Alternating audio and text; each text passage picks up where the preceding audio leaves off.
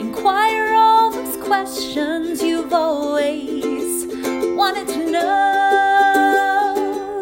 Ask Katie anything. Hey, everybody. Welcome back to another episode of Ask Katie Anything. I am your host and licensed therapist, uh, Katie Morton. If you don't know who I am, I've been on YouTube for a really long time making educational mental health content, and I am glad you're here. Uh, also, we have a little visitor below my puppy Roxy. We have a little pad behind us that she can lay on while Sean and I record our podcast, and she has been, she's just hanging out with us. She's like, now's the time when mom and I record a podcast. You're very popular. Anyway, let's jump into today's questions because, as always, they are good ones. Today, I think I pulled nine. Let me double check that number for you. Yeah, we have nine questions, and they're all over the place. You know, as always, there's there's a bunch of different topics that we're going to cover. Things with regard to like trauma, uh, talking to yourself. Is that weird? Does that make you crazy? Emotional abuse, uh, thought stopping, all sorts of stuff. So let's just jump into it. Question number one is is it quote unquote normal to constantly talk to yourself? Basically, whenever I'm alone, I'll be having full on conversations out loud to myself. I feel like half the time it's just maladaptive daydreaming, and I'll be talking about something that I need or want to talk about, but can't actually say it. And I'll give myself advice or just respond as if it was them saying it, like role playing a conversation, if that makes sense. Not sure it does. Um, not sure it does, and it might sound a bit odd, but thanks, Katie. Have a lovely day. It totally makes sense, and no, it's not weird. Um, I was curious when I first started reading this question. I was like, I wonder if they struggle with maladaptive daydreaming. If those of you out there heard that and were like, what does that mean? Maladaptive daydreaming is when we prefer to be in our daydreams for periods of time rather than our real life. And that's why it's kind of maladaptive. It's not really good for us, but it's kind of a low form of dissociation. I know that not everybody agrees with this, but I like to think of dissociation as like a spectrum. And on the like beginning stages of it is where maladaptive daydreaming lies. And so that's what that what we're talking about there. And talking to yourself, I think, is a very normal experience. I know a lot of us, or, I don't know, I guess not us, it's like society thinks that talking to yourself means you have schizophrenia because you think you're talking to someone else. And I'm really here to tell you that we all say things to ourselves when we're alone in our house. I mean, I talk to my dog a lot and she can't talk back. Um, so it's really me having a conversation with myself, you know? But if we find that that's the only way, so here's where I would caution you. So, yes, it's normal. We can have conversations like I do this a lot. I don't know if anybody else does this, where I just almost narrate what's happening or like make exclamations about things I come across. Like if I'm in my house doing stuff and I'm like, okay, so now I'm gonna do the laundry, putting the laundry in, and then, oh yeah, I gotta go unload the dishwasher, right? Like I'm just talking to myself about the things that I'm gonna do, like a narrator. But there's also times I'm like, ooh, didn't see that there. Oh, don't forget to do such. Like it's this weird, it, it's like a half conversation. And so I think everybody does that. And if someone tells you that they they don't, I would assume they're probably lying. I feel like it's very normal to talk to yourself in that way. But and I always also encourage you to role play conversations. So if that's helping you, I encourage it. But the way, what I would caution people against or, or be aware of where it might sway into maybe dangerous space or unhealthy space is if we find ourselves instead of engaging in conversations with other people, we're only doing them with ourselves, meaning that some of those conversations that might be tricky or things that we want to say to someone and we practice it on our own, if that's the only way we ever say those things and we never find ourselves at least attempting to do it out with the person in public, then I feel like it's not really benefiting you. And I would let your therapist know. Again, it's not that the talking to yourself is the problem. The problem is that's the only way we're able to do it. And I would want to dig into why that's happening and what we can do to maybe help overcome that. And there was a comment on this, like a, a question to add on to it. And I had to pare it down for length, just FYI. But the question is it says, what if you feel like you're talking to yourself rather than another person when you are supposedly with a good friend? I have a friend who notices when I'm feeling very bad, but he doesn't really seem to care at all. I would argue that's not a very good friend, but Anyways, let's continue. Says, I know you shouldn't dump all of your problems on your friends, and I wouldn't do this because my mother is like this, but it seems like he doesn't even care about me being in a bad place. When he asks me how I'm doing, I don't want to lie and say I'm fine. I have to pretend so much in life, it's exhausting. But when he always makes it about himself, when I share I'm hurt, I'm hurting, it's harmful to me. Totally fair. And that sounds potentially like some narcissistic behavior, but again, we'll dig into it. Says, I'm glad that he's happy and enjoys his life, and I don't envy him. He might want you to, but I feel like he dismisses my feelings and experiences by doing this all of the time. Maybe I should stop spending that much time with him. I think so. And only see him as a friend for having some fun? Question mark. He doesn't seem to understand mental health issues, or maybe he just doesn't care about me, and it's exhausting spending time with him when he doesn't even try to be a good friend or understand. Do you have uh, do you have to communicate stuff like this? I feel like being supportive or at least caring a little bit should be a basic thing in good friendships. You are correct. Being supportive and caring about another person isn't something you should have to ask for in a relationship. You could for the sake of communication and giving someone an opportunity to to show us that they can rise to that occasion is you know you could let them know like hey you know sometimes when i bring things up and tell you i'm having a tough time i kind of feel dismissed. And it would just be helpful if you just hear me out and just say yeah that must be hard. That's all i need. I don't need answers. I don't need you to fix anything. I just need you to hear me. Do you know what i mean? We should be able to say that to friends and not have them get offended, shut down, lash out, any of that. But I based on what you told me, and again, I'm only hearing your perspective and your side of the story, but this person sounds like an asshole. And I probably wouldn't want to spend that much more time with them because a real friend, I mean, they notice when you feel bad. And so they should, I'm sure they prompt you, or maybe you start talking, like asking how you are. And sure, you don't have to dump all of your problems on your friends, but you should feel free to like share and then they should support and then they share and then you support. And that's how friendships work. And so, that just does not sound like a good friend. Doesn't sound like a good friendship. Either way, it's not working. You could tell them that it's not working and tell them like what you would prefer to change, you know, in a small way. Like, hey, sometimes I just don't feel really heard or understood. And see if they rise the occasion. Or I just probably would not spend time with this friend at all because they don't really sound like much fun and they don't sound like they're very nice. And to me, that just seems like an unnecessary relationship at this point and it's doing more harm than good. And I'm sorry that they're doing that. That's so rude. Ugh, sometimes people are just so frustrating. Okay, let's move on to question number two. This question says Hello, Katie. How do you treat trauma that you don't remember? This is a great question. I can hardly remember my childhood, but sometimes I have emotional flashbacks in response to certain questions in therapy. Without pictures or sounds, oh, oh without pictures or sounds, only the feelings of fear, despair, helplessness, and so on. I also dissociate a lot when that happens. It probably feels overwhelming, I understand. Is it possible to treat this in trauma therapy? Yes. There are no concrete situations that we could work on, only the feelings. Or is trauma therapy not possible in this case? Thank you for everything you do. Have a nice day. You as well. I hope you have a wonderful day. Now, I uh, had talked with my good friend, Dr. Alex Altman. I think we it was in one of our most most recent videos on my channel, which I think it came out in like a month or two ago, probably in August. But I did some videos with, uh, she's a trauma specialist. She's a psychologist, and I love her very dearly. And the truth about trauma is that a lot of times we don't have full memory or we don't have memory at all. And what we really work on then is understanding and processing slash managing what we do remember. These can be body memories, so sensations in our body, or in this person's case, it's emotional flashback. So it's more uh, identifying and understanding those emotions and where they arise from and helping us find better ways to manage them so that we don't become overwhelmed or dysregulated by them. So there's no need to think that you cannot work through it or that you can't process a trauma because you don't have memories of it. A lot of us don't have memories of them. And I mean, in some ways, it's like protective, I would assume that the lack of memories is due to dissociation or due to just our system being completely overwhelmed and it's not able to really make sense. That's why a lot of trauma memories can be like fragmented. And so, anyways, just know that a lot of people don't have memories of their traumas, and you don't have to have those memories in order to work through it and heal. In your case, we're just going to focus a lot on the emotional flashbacks and grounding techniques to keep us from dissociating. And yeah, it'll get better. So hang in there and yeah, if you can also, if there are any um, like bodily responses that you feel, like maybe your stomach turns or your neck gets really tight, let your therapist know about that as well. Because that's, again, it's all helpful information and part of that healing process. Okay, let's move on to question three. It says, Hey everyone, I hope you're doing well. Thank you. You too. It says, could you talk a bit more about emotional abuse? Of course. A few months ago, I realized that I was emotionally abused for six years during my teenage years. As I'm trying to deal with it, I came over a f- out, uh, I came over a few questions. How can you deal? This is number one.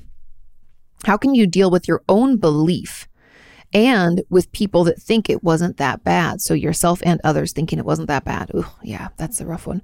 The abuser never actually hurt you. So, you know, people think that like they didn't physically hurt you. So what's your problem? And another question How can I deal with the fact that my mom could scream at me for five hours straight and then say that she only wants what's best for me? Ooh, that like gaslighting. And it, it's not traditional gaslighting in the way that we talk about like telling you that you remember things wrong.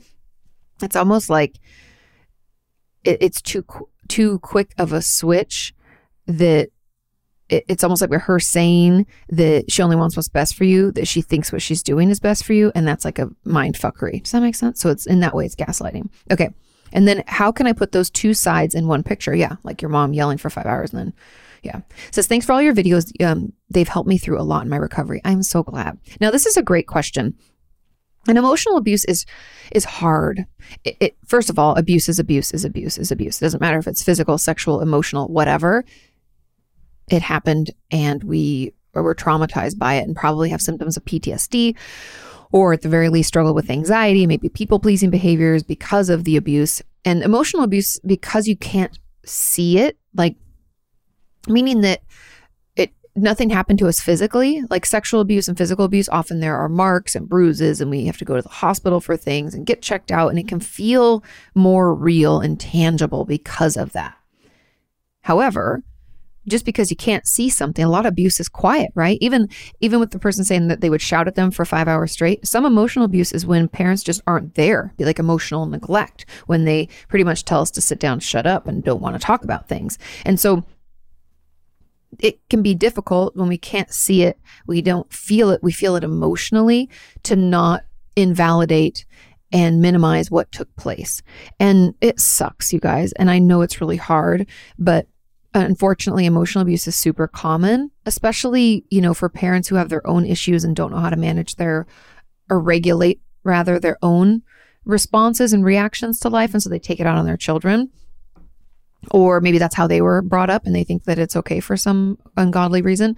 Um, okay, let's answer the questions. So, the how do you deal with your own belief? You have to, we have to start fighting back with our therapist, with facts and information to prove slowly or I, it's not even prove. I don't even like that word. It's more like to fight back against that falsely held belief that it wasn't that bad. I survived it, so I'm okay. Like all that minimizing thoughts and behaviors and things that we can do to invalidate our our abuse. Start stacking those facts and then also just notice when you're thinking thoughts that are doing those things like minimizing and validating Can we notice that and can we pick one of those facts and argue back with it? Like when you have that automatic thought that's like, yeah, but you know, other people's abuse was worse. Mine's not that bad it wasn't, I'm just making it to be a big deal. I want you in that moment to be like, uh, uh, stop.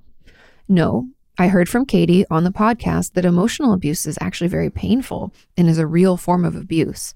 So we do know that. And a parent yelling at their child for five hours straight is emotional abuse. Okay.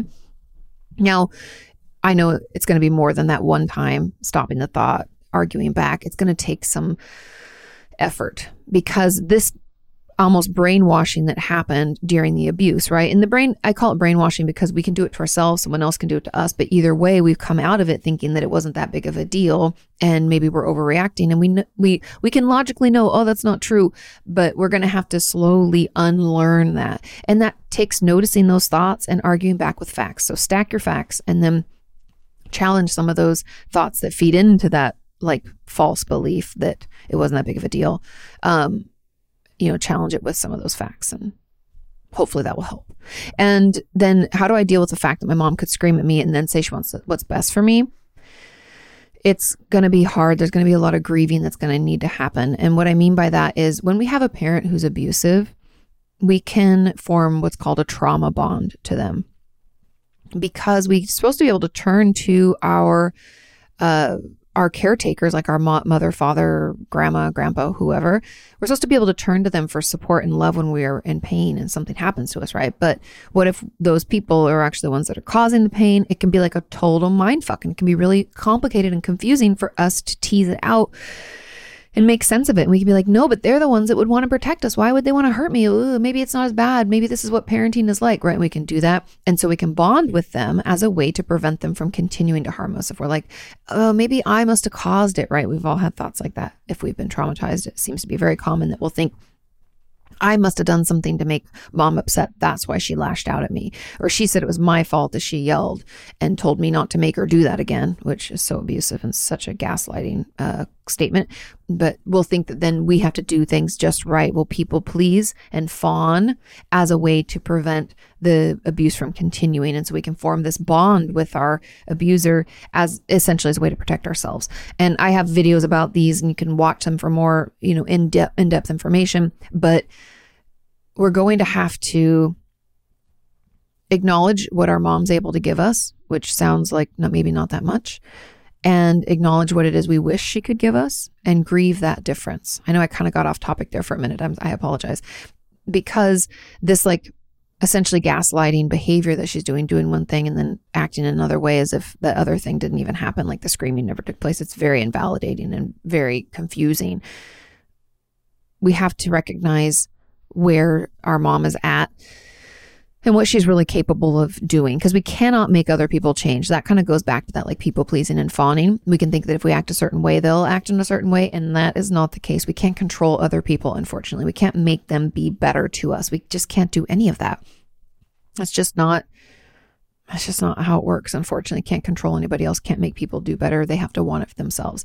And so the it, it is hard to grieve. I will be I will be truthful with you. It's not an easy thing to do but making those lists of what they're able to give versus what you would want from them can can be really eye-opening to see how different they are or maybe how close they are. Some for some of my patients are like, "Oh, I thought it was really shit, but it's actually just the fact that she can't show up for me when it comes to this stuff and good thing I have, you know, my two best friends to do that or or my dad or another my brother, you know, something like that." And so make those lists and and allow yourself to be mad about it, allow yourself to to be sad about it, to want to like wish that it could be better. Like let yourself go through that grief period because it's on that other side of it that we're able to deal with the fact that our mom acts like that, that she will scream and then she'll be like, but I want what's best for you. And you're like, those two are not the same. That doesn't make any sense. Right. And if, if we've been able to kind of grieve it, we can in those moments, hopefully we're able to remove ourselves from situations so it doesn't happen as ever. But if we're in that situation, we can remove ourselves from it and be like, yeah, it sucks that that that's how mom is. That, you know, it sucks that she thinks that that's how she can talk to me, you know? And we can have this kind of like, instead of allowing ourselves to to feel it again and again and be abused again and again we're able to like remove ourselves and have some perspective on it and be like yeah mom can't be a good mom and she's just not able to so that sucks you know and uh, that grief is hard and again, remove yourself from the situation if you're able. Like, please move out if you can, save up your money, put a plan together or something um, so we can get you out of there. But yeah, those are my thoughts. I hope that that's helpful. I know it's kind of complicated and I know it's a lot of hard work, but I hope that I stayed on uh, on point enough so you got the, you know, oh, I can hear the doggo. She drinking some water. But at the very least, I hope that that helped you feel validated and heard and understood and yeah, emotional. I have some videos about the emotional abuse and emotional neglect too, if you want to watch those. Okay, now as a comment on this says, as an add on, if you could answer this question, it would be nice. Should you tell your abuser that he or she abused you if this person doesn't even know that that is what he or she did? You don't have to. And I honestly, unless it benefits you as the person who was harmed, if you feel like I need them to know, you can tell them. But I don't, it's not going to change anything and potentially the person could get really defensive or tell you that you're overreacting, like put you down, you know, minimize and validate all that stuff. So they could do that, which could make your own process even like that much harder.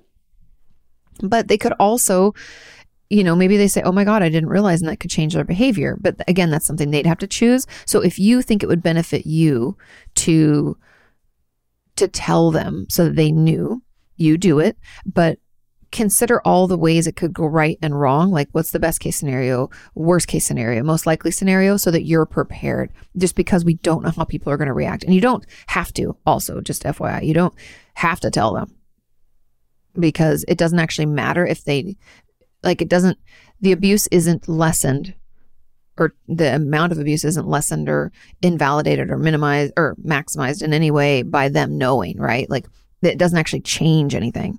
If you felt traumatized and you felt like it was abusive, then that's just what it is. Does that make sense? I hope so. Okay. There was another add on and said, Can you also can this also lead to trauma and trauma responses? 100%. Emotional abuse, I would argue, is probably one of the most common abuse, abusive situations that children can grow up in. And it's the often least reported because it's not something that is seen. Like a lot of times, if children have like bruises and stuff, a teacher might call CPS and get it looked into, or, um, and CPS stands for Child Protective Services. And so if there are things that are going on, if there's behaviors to indicate sexual abuse, you know, that's something that we can call and report and try to have uh, looked into, but emotional abuse often goes unseen, therefore unreported. And says, how does that happen? So the question, you know, how can this lead to trauma and trauma responses? Yes. And how does that happen? And how do I figure out if my trigger or out my triggers if I don't know what sets it off to begin with? You have to be curious about your triggers. I think in general, we think of triggers as like these uh, specific actions or things that happened in our day.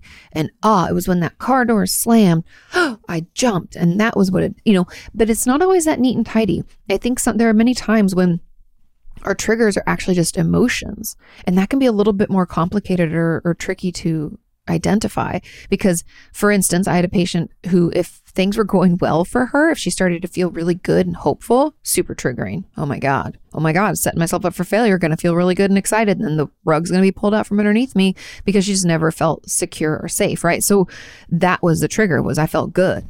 So just do your best to try to be curious about how you could feel or what other things could be triggers. Triggers aren't always these like identifiable things that we can see. They can be things that we feel. They can be uh, any of our senses, right? So it's like you go through smell, taste, touch, uh, sight, uh, hearing, you know, whatever it is that we that's in our environment and the emotions, right? Because a lot of times that those feelings. Like I even had a patient, uh, this is the last little story I'll share. I had a patient who, if she felt nauseous, I know this sounds really weird, but she got food poisoning once and it was super triggering because when she was being abused by her uncle as a kid, like that nausea, she would feel sick to her stomach and she would always tell her mom and tell him, I don't feel good. I have a tummy ache. And like it didn't change what was happening to her. And so that itself was triggering. So again, just know that it can look and feel in a lot of different ways and everyone's triggers are going to be different. But if we know the last time that it happened or last few times that we overreacted and i use the term overreacted not as a judgment but more as a an indicator right? If we are overreacting like reacting out more than the issue itself warrants that is a, an important like red flag to be like hey something else is going on here because my reaction is not in line with what happened. And we can think, oh, I don't want to overreact. I think it's great. It's helpful. It's wonderful information. We can take that overreaction and track back and be like, what led up to this? Did I not sleep well? And who did I see that day? And what happened at work? You know, we can think back and more thoroughly figure out what, what our triggers are. Okay, now there was another add on to this and it said, yes, I struggle with putting the bad and nice side of my mother together as well. I know it's not just black and white, but it makes everything so confusing. My mom sexually abused me, and as a result, I started to reject all love and affirmations that she directs at me internally. I never said anything, but I don't like it when she does that. I've distanced myself a lot, but some parts of me still want affection from her if we are in a different oh if we were in a different situation i can't stand her being close to me because of the abuse but i still crave our relationship being comforted and being able to tell a secret and trust and having a mentally stable parent a hug when needed asking for advice etc even though i know what she gives me and can offer me is far from what i so desperately need i still want that relationship to work out what can I do about that? I feel so torn. I like her as a person, but maybe she just isn't equipped to be a mother. Sometimes I hate her for what she did, and then I want everything to be like it was before the shit show. Loving and hating her so much at the same time is so confusing. Could that be a tra- could that be trauma bonding or is it just a sad little kid inside of me wanting to have a mother? I think it's a little bit of both. That trauma bonding is definitely here. Like even just reading that wanting to be comforted and craving the relationship it go, it's trauma bonding, but I, even more so, I think it's just that inner child of you, that sad little kid wanting to have a mother. And my urge to you would be to find a therapist who can do that inner child work with you and help you find ways to calm and love and care for that child because your mom isn't capable. And I don't mean that uh, to be a hurtful statement. I just mean that to be a factual statement. Your mother was abusive. Mothers who are abusive in any fashion aren't capable of offering our child, our inner child, the love and support that it needs. Can they change and maybe get better if they want to go to therapy and really work on themselves? Sure, but I'll believe it when I see it.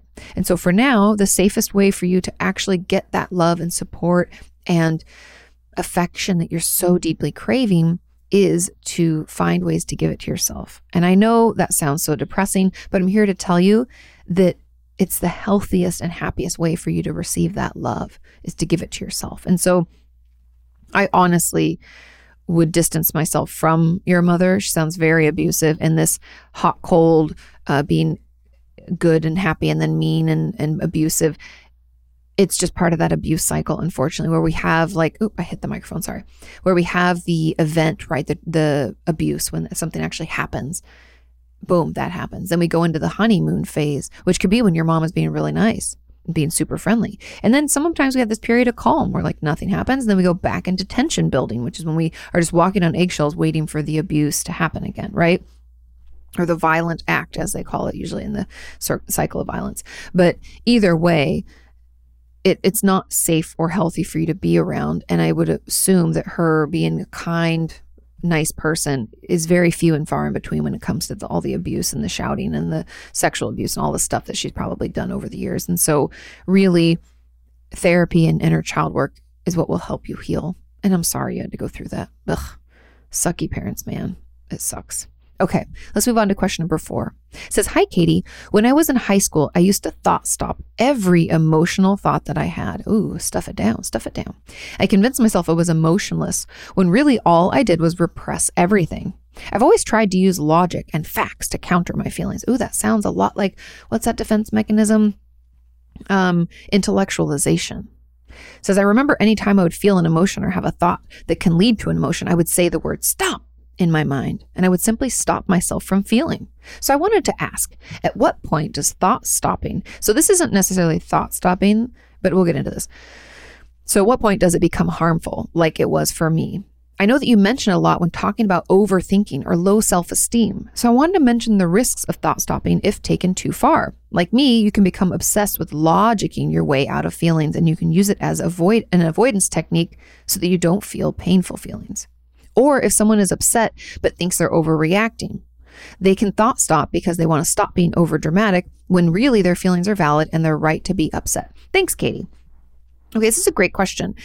And the truth is, so I want to get to the the real question here. So yeah, at what point does thought stopping be harmful like it was for me? So thought stopping assists us when we have ruminating unhelpful thoughts. Now, that means that we're thought stopping when we have any uh, thought related to our OCD. Let's say we have obsessive compulsive disorder. Now, when we're in the obsession mode and we're like, "Oh my god, I got to go check that again. I got to check. I only check. Did I did I turn off?" Uh, and we're like going into that worry, panic, anxiety slash obsession component of OCD. Thought stopping can be beneficial there because we can start. We can be putting off doing the compulsion, which we all know is part of like getting out of the OCD. The best way to do it is to stop doing the compulsion super uncomfortable, but truly effective. And so thought stopping can benefit us there. Thought stopping can also benefit us when we have these like ruminations, meaning we have these old thoughts we've had a zillion times before and they just put us down and make us feel like shit. Those we want to stop too. They're not helpful. However, What's happening here, I would argue, is not thought stopping, it's emotion stopping. And it's really just emotionally numbing. So it's like anytime an emotion pops up, you're like, absolutely not. Get back down where you came from. And you're like, Ugh, and you swallow it and push it. And you do it by distracting and saying, stop, stop, stop, stop, which is using, using like a thought stop technique, but yours is specific to emotions. So it's like, anything that would lead to an emotion is like a no go because I would assume it maybe felt too scary, too overwhelming, or, or, anything like that. And I'm here to tell anybody out there who feels like they need to stuff all their emotions down because they're just too much. And if they didn't do that, they'd feel overwhelmed. Emotions don't last for that long. They come in, we feel them if we just allow them to be and be like, yeah, you know, I feel kind of annoyed with that. And that's kind of frustrating. And you know what? I'm also kind of tired. And the day is, today is just, I'm grouchy. I feel irritated, you know, whatever it is. And we let ourselves feel it. And I know that is where people have a tough time. It's like, how do I let myself feel it? Well, we maybe we scream in our car because we feel angry. I'm going to show anger right now. Maybe I write about it. Get that anger out. Maybe whatever emotion I'm feeling, I talk about it with my spouse or my roommate or my therapist or whatever. We just let it be there. We don't try to turn away from it. That's how we feel it. I know a lot of times therapists will say things like, just sit with that feeling. I'm guilty of saying that and I apologize. But what we mean with like sit with that feeling is like, don't try to like turn away like it's not there. Like face it head on, get to know it, be curious about it especially those emotions that we think are particularly like inappropriate. Like I'm not a huge fan of anger. It feels it feels like a wildfire that can like catch onto other things. It's like out of control and it could like set my whole life on fire. And I think that's because I've actually never allowed myself to just be angry and know that it's okay because it's actually indicative of me being hurt. Spoilers, anger is a secondary emotion protecting us from whatever the primary emotion was. But anyway, long story short is that if I make time in my day, which this sounds kind of weird, but if I make time in my day to like feel that anger and acknowledge it and like where did it come from and why do I think I'm angry or what happened to cause that, do I think? You know, blah blah blah, just dig in a little bit, then it will it will pass. Then I've learned about it. I've allowed myself to feel it. And yeah, that's really it. So when people say sit with your feelings or allow allow that feeling just to come on in and hang around, just know that that's what they mean. And it can be really helpful. And yes, prevent us from logicking our way because this really just sounds like instead of calling it thought stopping, it's either intellectualization or like emotion stopping. But anyway, I hope that that was helpful and thank you for your question. That's it was really great question. Okay, let's move on to question number 5. This question says, "Hello Katie. I have started seeing a new trauma therapist and have seen her for a month. I get on well with her and although I'm struggling to open up, she has been really reassuring me, which is what I need to hear. The problem is that I have the urge to push her away. I'm really struggling with it because I've seen a lot of counselors and psychotherapists before, and this feeling hasn't happened. I do have BPD, there we go, and fear of abandonment as well as trust issues, and I worry that she will not want to carry on with my appointments if I tell her some of the bad things. Since when are those bad things? I feel like a, that's a lot of judgment right there. Just throwing it out there, pushing back a little bit. Okay. How do I deal with this? When you have treated clients, what small signs do you spot that show you that they are pushing you away? I'm all, always going to go to my appointments um, and won't miss any because of this, but I'm wondering if I already am showing signs subconsciously without even knowing. Thanks for all that you do. Of course. Um, I mean, patients push me away by lying, by not being as forthcoming, by not making as much eye contact. There's a ton of ways that I would know if a patient is kind of like withdrawing from me.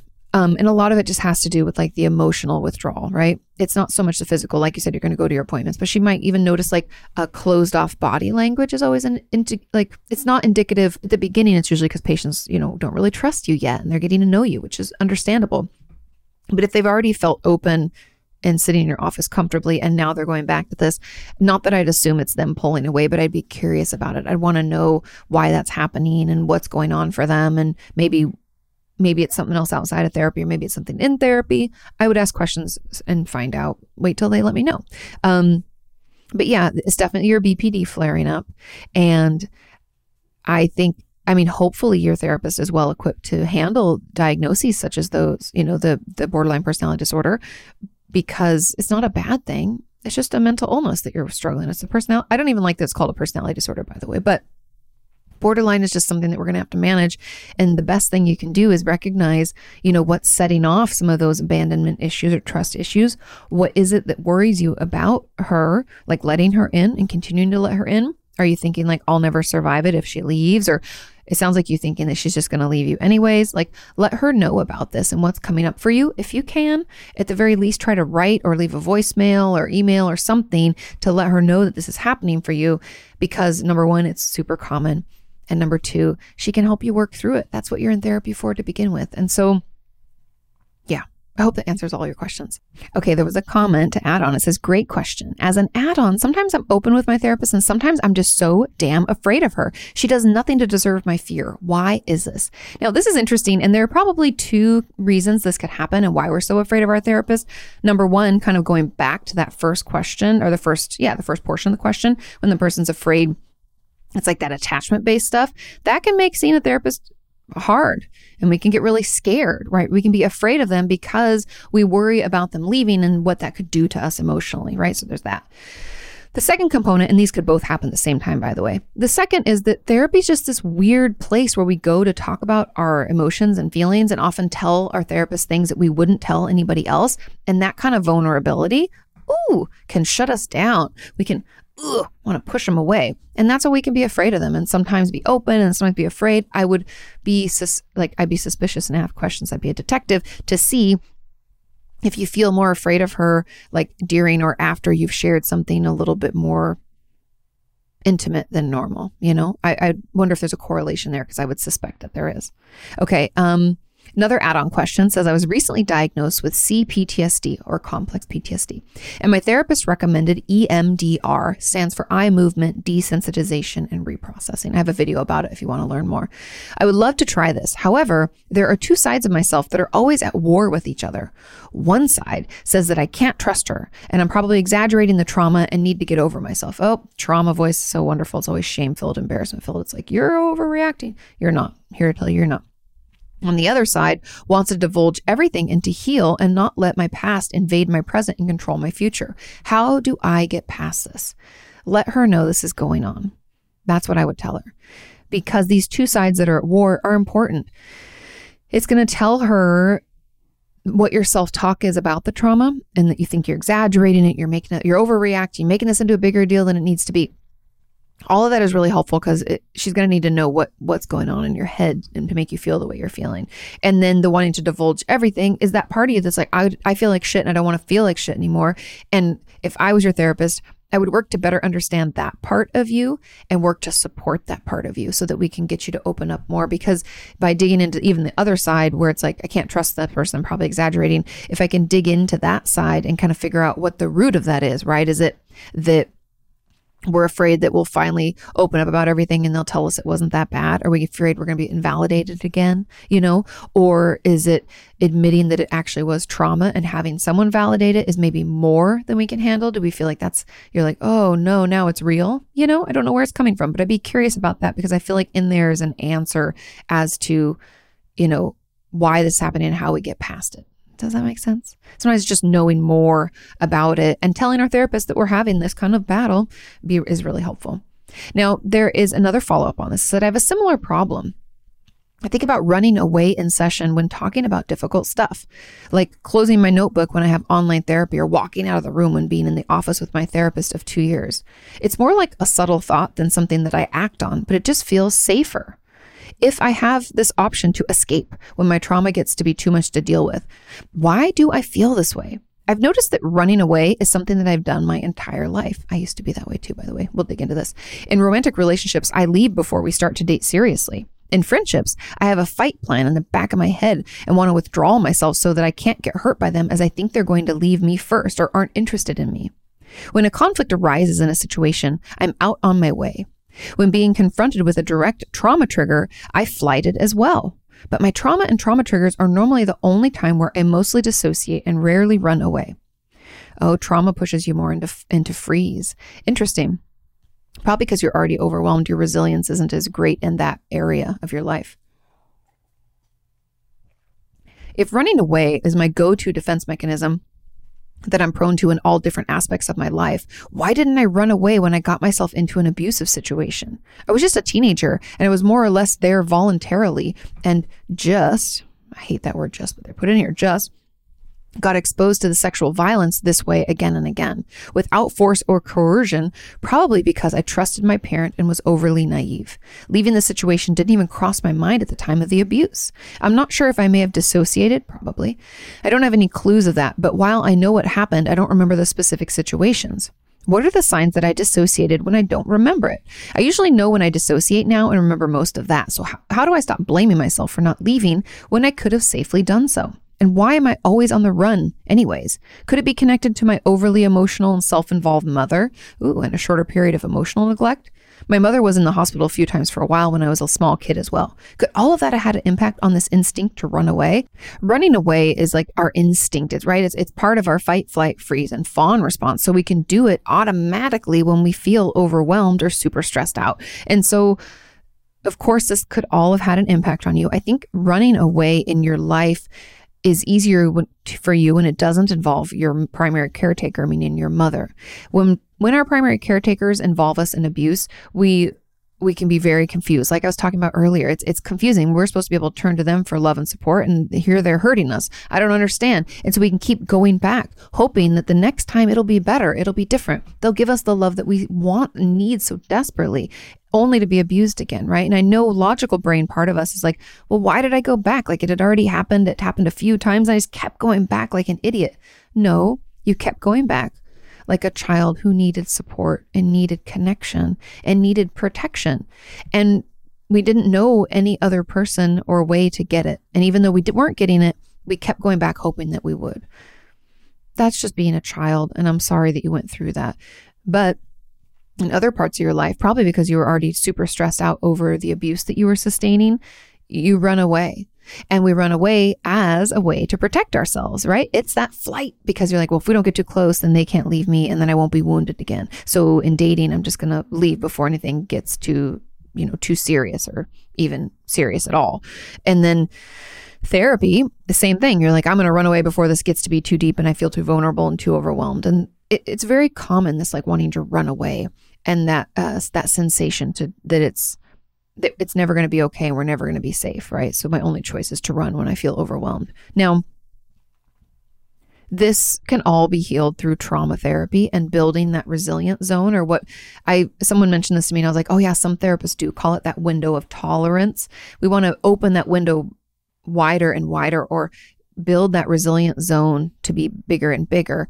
And all that really means is that we want to get us to a point where things in our life aren't so triggering that we are pushed into fight, flight, or freeze, right? Depending on what your your knee jerk reaction is. But we don't want to be running away so much. We also don't want to be dissociating so much. We want to be able to have this zone where life can throw its upset things, upsetting things at us, and we can weather it. We can move through it. We have tools, we have support, and you know we have those important resources. And yeah, I hope that answered your question. So it's like, why am I always um, on the run? It's protective. Um, and could you be connected to your overly emotional, self involved mother? Um, oh, it could be connected to that. Yes. I think what, what happened with your mom is definitely, it was neglect, emotional neglect, and, it, and that's abuse. And so it's, it's that abusive, it's that trauma response. And so, yeah, I hope that that helps and I hope it clears it up just a little bit. Let's move on to question number six. And it says, Hey, Katie, how can I get more comfortable again with social contacts after a year and a half of the pandemic? This is a great question. I've always been a highly introverted person with a rather limited need for close social relations. In principle, I'm very okay with being that way, not least because I see the ensuing strengths. For instance, it's fairly easy for me to adjust to social distancing. But now I see that social distancing has reinforced my natural introverted tendencies to a point where I start to feel uncomfortable about their present extent. Do you have any suggestions on how to reverse this development? Oh my God, I've heard this from so many people, friends, family, and community members alike. A lot of you are telling me that you're you're loving the fact that things are shut down or that you have to be socially distant, but you're also hating it because you can fi- feel yourself like withdraw inward, like too much. And so the truth is, little by little exposure. We have to expose ourselves. And I know this sounds crazy, but it's like, it doesn't mean like run up to a stranger and don't abide by the distance rules or like respect their space. But it does mean that if you had some people that you did see, or family, or, or some friends, or coworkers, or people that you're okay with seeing or that feel okay, and not okay in the way of like, I want to withdraw, okay in the way of like COVID safety, you know, if you're very concerned about that. If you feel okay, we're going to have to expose ourselves to those people. So I'd encourage you to reach out to some of those social contacts that you used to see before the pandemic and check in with them, make a point to get together, and we're going to have to expose ourselves to it. Little by little. And it might help if you watch my video about exposure therapy. I talk about like the hierarchy and building that and having the most important component of exposure therapy is having some resources up front that soothe our nervous system down. Meaning, when we're going to go and expose ourselves to the thing that's scary, even if it's just a little bit, how do we come out of that and soothe? This could be anything like calling your therapist or a good friend, going for a walk, petting an animal, journaling, doing an impulse log, the the options are endless. Painting our fingernails right? We can do any kind of distraction coping whatever just to bring our system down so we're like i'm okay right? We're trying to get us there. So as we expose we need to have those resources to pull to calm us down again and then we'll get closer and closer to doing things that are more and more stressful while again utilizing those resources so we don't get overwhelmed. And it's that slow exposure and kind of in the way that we were even though it kind of happened overnight, but also just the slow progression and the change in how we interact with one another and mask wearing and distancing and all that shit that we're dealing with. It, it happened little by little and we kind of got accustomed to it little by little. So we have to get unaccustomed to it little by little. So find some safe bubble people that you can hang out with that feel okay health wise for you to do that and expose yourself to it just a little bit. There's a comment on this. It says, I also wonder if feeling uncomfortable whenever people are a little bit too close can be because of the pandemic and social distancing. Yeah, it can. For me, it happens with all people, both strangers and people that I'm close with. It's difficult and uncomfortable to even sit opposite someone at a table or stand close to my friend while looking at each other. I have ADHD and with autistic traits, and I want to remember I want to remember that I've always felt uncomfortable people being in my personal space, so that's important to note. But I feel like it's gotten worse the past year. It probably has. It definitely ignites my fight, flight, stress response. Um, is it normal, and how is it supposed to be? What can we do about it? Another scenario is that I get super stressed when people are walking behind me when I'm out walking, but if they walk in front of me, I'm not bothered by it. Basically, everything that happens behind my back. Could that be a form of hypervigilance? Yes. Due to childhood trauma, it's like you read my mind. Or could it be because of my ADHD and autistic traits? Or because of something else? Okay. So great questions. Now, again, it's that exposure to those things and the, the, uh, it is it is tricky. So a couple things. So the exposure is going to be the best way to like push back against this. And having someone behind you and not liking that, in my experience, I don't know your whole history, but in my experience, that is de- like most of the time that's trauma related because we can't see them. They could sneak up on us. They could grab us. They could do some. They're behind us. It, it's we don't feel very safe that way. And so, yes, my guess would be childhood trauma related or trauma in general in our life related. Um, and so that's why it's really uncomfortable. Now, I don't think that it's due to your ADHD or autistic traits. From from what I know, with um, at least from autistic people, and I have some friends with ADHD. ADHD has a lot more to do with being a like a, a heat-seeking missile for dopamine, trying to find things that keep us interesting, which make or keep us interested, which can make us to other people seem like we're not interested in them or we're not focused and we're all over the place. I don't really think it has anything to do with like hypervigilance symptoms. And for my autistic people out there, I've heard from you that it's more highly we're almost like HSPs, like highly sensitive people because we're trying to mirror and read people a lot if we're, you know, trying to like fit in, quote unquote fit in in the way that we feel like we're supposed to. And so we could be like hyper aware of other people's body language and facial expressions because we're doing our best to try to mimic slash read the scenario, even though that's not like, it doesn't come naturally to us to do it that way. So, and obviously everyone's different, but I don't believe that that's why that's happening. I think that's definitely more trauma related. And now there was a final add on. It said, yes, especially when you're generally not in a great place mentally. Both my mental uh, health issues and social insecurity got worse during the pandemic. And then someone even says, like, and what if it's not just the pandemic that isolates me from others, but mostly my trauma? So yes, our mental, um, when our mental health issues are even worse during the pandemic, I think all of us would agree that our mental health has kind of deteriorated somewhat. And I think that again, it's engaging with people, like exposing little by little. But in this case, when we're, we're maybe already feeling like shit, is it making sure that when we are doing some of these exposures, that we're doing it with people who are feel good people. They're people who get us, we can be real with. We we love being around because then it's that it's going to be not only good for our soul to connect with that person, but also they will be able to understand that what we're doing is kind of this exposure thing and it can be really uncomfortable and we might not be present for, at the beginning until we kind of soothe our system you know we could kind of let them know that what we're doing and i think that that could be you know, could be really helpful. And then the, you know, when your trauma is isolating you, that's why we need to see a trauma therapist or at least a trauma informed therapist because we don't want our trauma taking over our lives. I know a lot of people were super triggered by the pandemic, and a lot of our traumatic or trauma responses came out full force because we've been in our stress response because of the pandemic. And then if we were already in our stress response because of the trauma, it's like everything was like doubled, right? It was like such an intense, intense reaction. And so if you find that happening, please reach out, please see a therapist, and please get some support so we can overcome any of the PTSD symptoms that might be preventing you from seeing those that you care about. Okay, let's move on to question seven. Let me get a drink of water here. This question says, Hey, Katie, how can I deal with the anxiety of losing my therapist? I know she says she won't leave, but I'm still scared that she will. Is there anything that I can do to conquer that fear? Okay, there's one follow up on this, but let's just dig into this first. Talk to your therapist about it. Anxiety is what is known as uncontrollable worry, right? And your uncontrollable worry right now is focused on losing your therapist. And we have to let them know that this is happening. I would suspect that it's either borderline personality disorder creeping up, or maybe it's just some attachment based stuff where we've had, you know, not as great of caretakers, parents, or maybe our mother was just emotionally unavailable.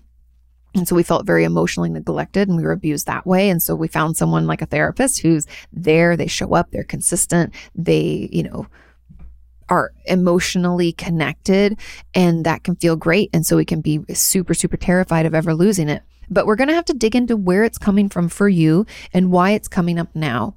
And letting your therapist know is that first step. Yes, I know it's uncomfortable. Nobody wants to say, you know, I'm really, I'm worried I'm going to, I'm going to lose you.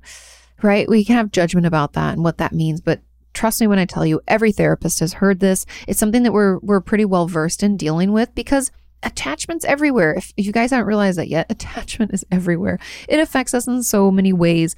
And we all have our issues and worries about losing a person in our life or a therapist. And the more we can do to figure out where it's coming from and what the what the actual worry is because it's not just that we're going to lose them it's that like I'm unlovable or no one's ever going to be there for me. We have some other deeply rooted beliefs that we got to get to but the start again is to tell your therapist this is coming up for you and then be curious not judgmental about what's going on and why this came up now, a comment on this said, I feel the same way. I recently started seeing a new therapist after ending things off badly with my old therapist, and I'm afraid that this therapist is abandoning me. I even had a dream that she told me she was going on maternity leave. How can I deal with this? Especially if my therapist is young and it is possible that she could go on maternity leave. Okay. Talk to her about it and better understand again where it's coming from. Maternity leave, uh, trust me, for I can't tell you how many my patients have asked, like, are you planning on having kids? Like all the time. I think because they knew I was in like that age range. And not that it's any of their business because this is therapy, but I'd be like, nope, don't worry. You know, I'm not having a child. I'm not pregnant. So I'll tell you as soon as I know if that happens. But I'd never really told them that I n- didn't plan on having kids because that's not really what this is about. It's about that abandonment component or that attachment issue. And that's what we need to dig into. And so it's not so much like, how can I deal with this? How can I just ignore this or move past this or stuff this down or, you know, get it out of the way? It's more about being curious about why this is coming up for you. Has this happened before? Have you felt abandoned before? Did you have a caretaker or someone in your life who let you down and didn't support you in the way that you really needed? Like all of that's really helpful to dig into and the best way to dig into that stuff is with your therapist. So I know it's uncomfortable. Maybe this is something that you email in between sessions if you can do that, or something you leave on their voicemail or whatever, or read from in session just on your notes in your phone. Like whatever you can do to get it out, I encourage you to do that because it's more about why it's happening, not really the subject of it. You know, it's not really about your therapist going on maternity leave. It's about what that would mean for you and how painful that would be. So let's just dig into that. I know it's hard. I know it's uncomfortable, but it will get better. That's how we kind of untangle it and then move through it so it's not so overwhelming. Okay, let's move on to question number eight. Says, Hi, Katie. My question is What advice would you give to a person who you care about, but not a patient, whose trauma includes therapy derived traumas? Oh, so trauma that they got from being in therapy. Several episodes ago, you talked about a therapist that you believe was acting unethically. Similarly, each year, professional boards like social work and medical boards get and substantiate hundreds, if not more, of complaints regarding professionals who broke boundaries or the trust of their patients, the law, etc. Yeah, unfortunately, we're not perfect. I find myself in a similar situation where my therapist told me that she could or would not keep the contents of my therapy confidential. What? What? That's against the law. Wait. Says where she issued ultimatums regarding continuing care. What? Where she outright lied to me and or in my health records. I hope you I hope you press chart like I hope you filed a, a report and like I hope her license is suspended.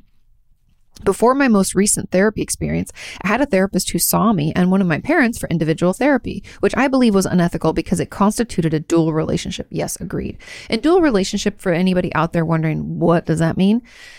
It means that if there, and I don't know if I'd necessarily call this a dual relationship, maybe, but I'll tell you what a dual relationship is and then we'll dig into this. So, dual relationship is when I, as your therapist, see you at my yoga at our yoga studio together so we have that relationship right or even better let's say that like um you work at my at my grocery store and I see you every week while I'm checking out, which I know sounds silly and that might not even be that big of a deal, but it's just another relationship that we have, therapist patient, outside of therapist patient. So if it's like we go to the same yoga studio, we go to th- the same church, I, um, you know, am a person who shops at the store that you work at. And I'm your therapist and I see you in session. That's dual, meaning two relationships. And those are things that we as therapists are taught to avoid at all costs, unless, and that's why she says, I do not live in a small town where such an arrangement might be necessary. There are reasons. If we live in a very small town and there's only like one gym, and we're going to see our therapist at the gym, let's say, okay? That's something that needs to be discussed in therapy. Like, hey, you know, and it would be the therapist's job to bring it up, but you could too if your therapist just I guess isn't good at their job, you could mm-hmm. say, you know, hey, I'm going to see you. Like I would tell a patient, I'd be like, I want you to know that I, you know, let's say it's the gym, even though I never go to the gym and I hate the gym. But let's say I'm like, I work out on Monday, Wednesday, Fridays at this time, roughly. And I just want you to know I'll be there. I will not act like I know you. I will never indicate in any way that we are friends or know each other in any way you are more than welcome to come up to me and say hi. But hopefully, you know, if I keep a consistent schedule, you can just avoid it if you don't even want to see me there, right? That would be something you kind of arrange and you try to work it out. But in small towns, sometimes it's impossible to not run into one another. And so it's something that's important to discuss. But I think it's unethical, not because it's a dual relationship when you see a parent and their child. I think it's unethical. And maybe I, I think it's unethical because it make it makes it difficult for the therapist to remain on their patient's side, hearing only things from them and not get sullied or have a different perspective based on the things they hear from the other person. It makes it really hard to not mesh the two together and we really want to keep those things separate. Does that make sense? Like I would I would be too afraid this is why it's unethical and it's something they discourage, by the way. You should never see one patient and then see a couple together or something like that because that that one part of the couple that you're seeing individually is always going to be seen by the other member of that couple as being given certain uh, i don't know more leeway from you or you're only siding with them because you see them individually right? They can see that it's not really fair. It's not going to be balanced because you're like more on their side because they see you also. And so there's a lot of reasons why we don't do things like that in therapy or as a therapist is because it's just unethical. It's like this gray zone where and what I was saying is, I'd be afraid if I was this therapist seeing the mother and the child that I would, without realizing it, because I hear stories from let's say the mother about the child that I would be like, "Oh, that's information I have because of this tr- this person." And then that could get woven into their session they're like, "I didn't tell you about that." Right? Like, "What? That's like a brain fuck and shouldn't be happening." And you really as a therapist shouldn't be trying to hold these two separate things like that because we're human too and things are going to get intertwined and it's just not it's just not good. It says, needless to say, my prior therapist felt free to share things from my therapy with my mother. That's against the law. I've had it up to here, says indicates a top of forehead, with my struggles with mental illness, but I'm also fed up with getting traumatized while in therapy for all of the things my PTSD, um, or for all of things in my PTSD. Short of saying to find someone else, try again, keep trying, what would you tell someone like me for whom receiving therapy has become a trauma? Thanks and all my love. Um, and there was a comment on this one, by the way, but I couldn't get it to open up through YouTube. I'm sorry. I don't know why. It just kept spinning. And then I tried to reload it, I couldn't even find this question anymore. I don't know what happened. The internet sometimes confuses me. So if you had a question as a follow up, I apologize. I tried to get to it and I couldn't. So let's dig into this a little. Now, in a way, I think group therapy, like I've talked about Hope for Recovery a lot, especially since you were talking about trauma. Um, Hope for Recovery is just Hope and the number four recovery is a wonderful organization. I shared on my Instagram for people to donate. They for the month of October, they're doing they're they've opened for, to donations because they run like over a hundred and something groups now, and they're all free. You guys, it's such if you have any money to give a buck or five bucks, it's wonderful. I would encourage you to support them. They're really great. Now, group therapy might be a way for you to get some support without having this happen. And it could be a way to process through that trauma in a better and safer environment. So that would be my first thought, really, to be honest. Not, I mean, yes, don't see those therapists again. Also, file a complaint and then maybe look into finding someone else. But the way I would go about it might be a little bit different this time. Like the group therapy, I think could be a way for you to work on healing uh, without, again, putting yourself in a situation like this or being triggered really by something like this. But then if you, then I think the second part would be through word of mouth, try to find someone different because that is the best referral. Is if a friend or family member or someone in our life, even someone at work, if they talk about it and be like, yeah, I love my therapist. She's great, blah, blah, blah. Get their name and number and let's see that person. I think the way that we're going to get the referrals could hopefully help us avoid a shitstorm like this. And I'm sorry. I want to apologize for all therapists out there who are trying to do a good thing I want to apologize for the fact that you had to encounter such an unethical and illegal, uh, Ill, just full of illegal actions, really, that this therapist was. I'm just so sorry that you had to encounter that at all and deal with any of their garbage. It's like they never attended any schooling. To, I don't even know. I, I don't. There's no explanation. I don't condone this behavior. It's terrible and they shouldn't have their license. The very least, it should be suspended so they can retake law and ethics and understand how confidentiality works. But also, ugh, it's just frustrating, you guys. But I think they should probably lose their license because that just seems crazy. Yeah. Anyway, those are my thoughts. And I think group therapy might be the best way. And even just processing it on your own, journaling about how it made you feel, what came up for you, and yeah, just letting yourself feel it. And I'm sorry. Ugh, I wish I could punch that therapist in the face for you. Okay. And it gets better, but yeah, again, group therapy I think might be that sneaky way in. Um, okay, the final question, question number nine says, Katie, can one sibling have problems while the others don't? Interesting question. I'm a triplet. Wow. Okay, triplet. I haven't dealt with triplets in my practice, only twins. Um, and I off and I feel so left out with all events that I've had to share with my other two siblings. Oh, yeah. That's very common. We'll dig into that. Even though I had a hard enough time having family occasions because my one older brother molested me. Oh no, I'm so sorry. I feel so stupid for caring so much about how I didn't want to do certain themes for our birthday when I was always outvoted by the other two. Oh, yeah, fuck, there's three of you. Sucks. For example, our 16th birthday, my two siblings wanted a laser quest. Meanwhile, I didn't. Even the kind of cake that they wanted, chocolate. I wanted strawberry cake. Why didn't your parents split things up or do like three tiers? I don't understand. However, I was always outvoted. Plus, my household as a kid was so hectic. My dad was a drug addict who abused us kids physically and yelled and didn't care for our feelings. My mom didn't do anything to protect us. She would watch my dad hurt us right in front of her. So, back to my earlier question, I'm the only triplet who has a mental disorder, generalized anxiety disorder. And the other two do not have any mental disorders. How is that possible when we are triplets and we were raised in the prison house? Thank you for your answer to my question. You're an amazing person. Of course, happy to help. Now, we'll dig into the twins triplet thing in a second, but the real answer to this is that unfortunately, each and every one of us is born with a certain level of resilience. I talk about that actually in my book Traumatized. It's available now anywhere. There's a, a whole chapter about resilience, and I talk about why why siblings can grow up in the same house, go through the same things, and one can come out with PTSD and one doesn't. And we've heard this time and time again, right? One sibling will have like a, become a drug addict or really struggle in school or maybe go to prison, and the other one's like fully functioning, doesn't have any issues in that way. Now, I would argue that your your other two siblings do have some struggles too. They just are stuffing them down and pretending everything is fine because everybody's really good at that, as we know. Um, but you're the one that's like openly struggling and being honest about it.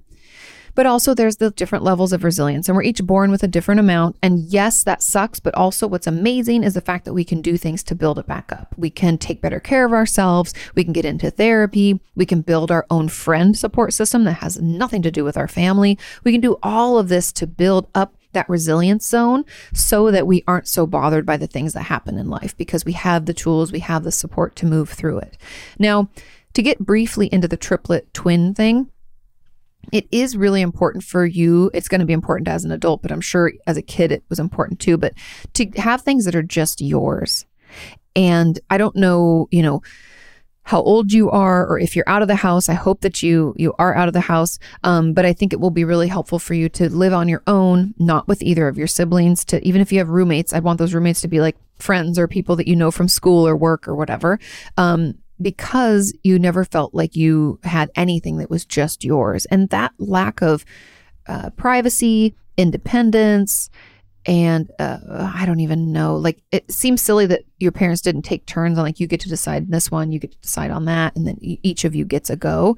But having that independence and having that opportunity to do things on your own is going to be really key to your healing and, and really important as you move out of this so that we don't feel so suffocated by our our siblings. Because being a, a, twin but being a triplet i mean it's just really hard to get any any time for ourselves and any feeling of i'm my own person right? It might take you even a little bit longer than other people who aren't twin you know aren't triplets or twins or have you know siblings that are born at the same time. But it might take us a little bit longer to figure out who we are right? Because we're always rolled into these other two people who are different people. And it's like we don't even get that opportunity to develop our sense of self and who we are separate from other people. When most kids who, you know, were born just a single birth like me, like a child born at one time, just one, um, that we get that opportunity. And you didn't. So those are just some of the thoughts that I have about it. And I would encourage you to to spend a little time getting to know you and figuring out what you like and don't like. And it sounds like you have a good idea of it, so that's really good. But giving yourself an opportunity to do the things you like and not asking other people for their permission or what they think, being a little bit independent and pushing and getting to do your own thing, I think will be really healing. But again, it's that resilience and we can go through things, you know, with our siblings, and one comes out okay and the others don't. And it, it's just because of that. But we can build it up. So don't give up hope. It can and will get better. Thank you all so much for listening and watching. I hope that this was helpful. Thank you for your wonderful questions. Each and every week, they're amazing. And I'm super grateful to all of you for sending them in and taking the time to write. Um, if you're wondering where I get them, I get them on the community tab of my podcast channel. And the podcast channel is called Opinions That Don't Matter. That's the podcast that I do with my husband, Sean, but all of our podcasts live there. So you can find the community tab over there. And on Sunday mornings, I ask you for your questions. You can pop them in, and I grab as many of them as I can. So have a wonderful rest of your week. Do something to build up that resilience. Be kind to yourself. I love you, and I will see you next time. Bye. you've hit a plateau. Inquire all those questions you've always wanted to know. Ask Katie.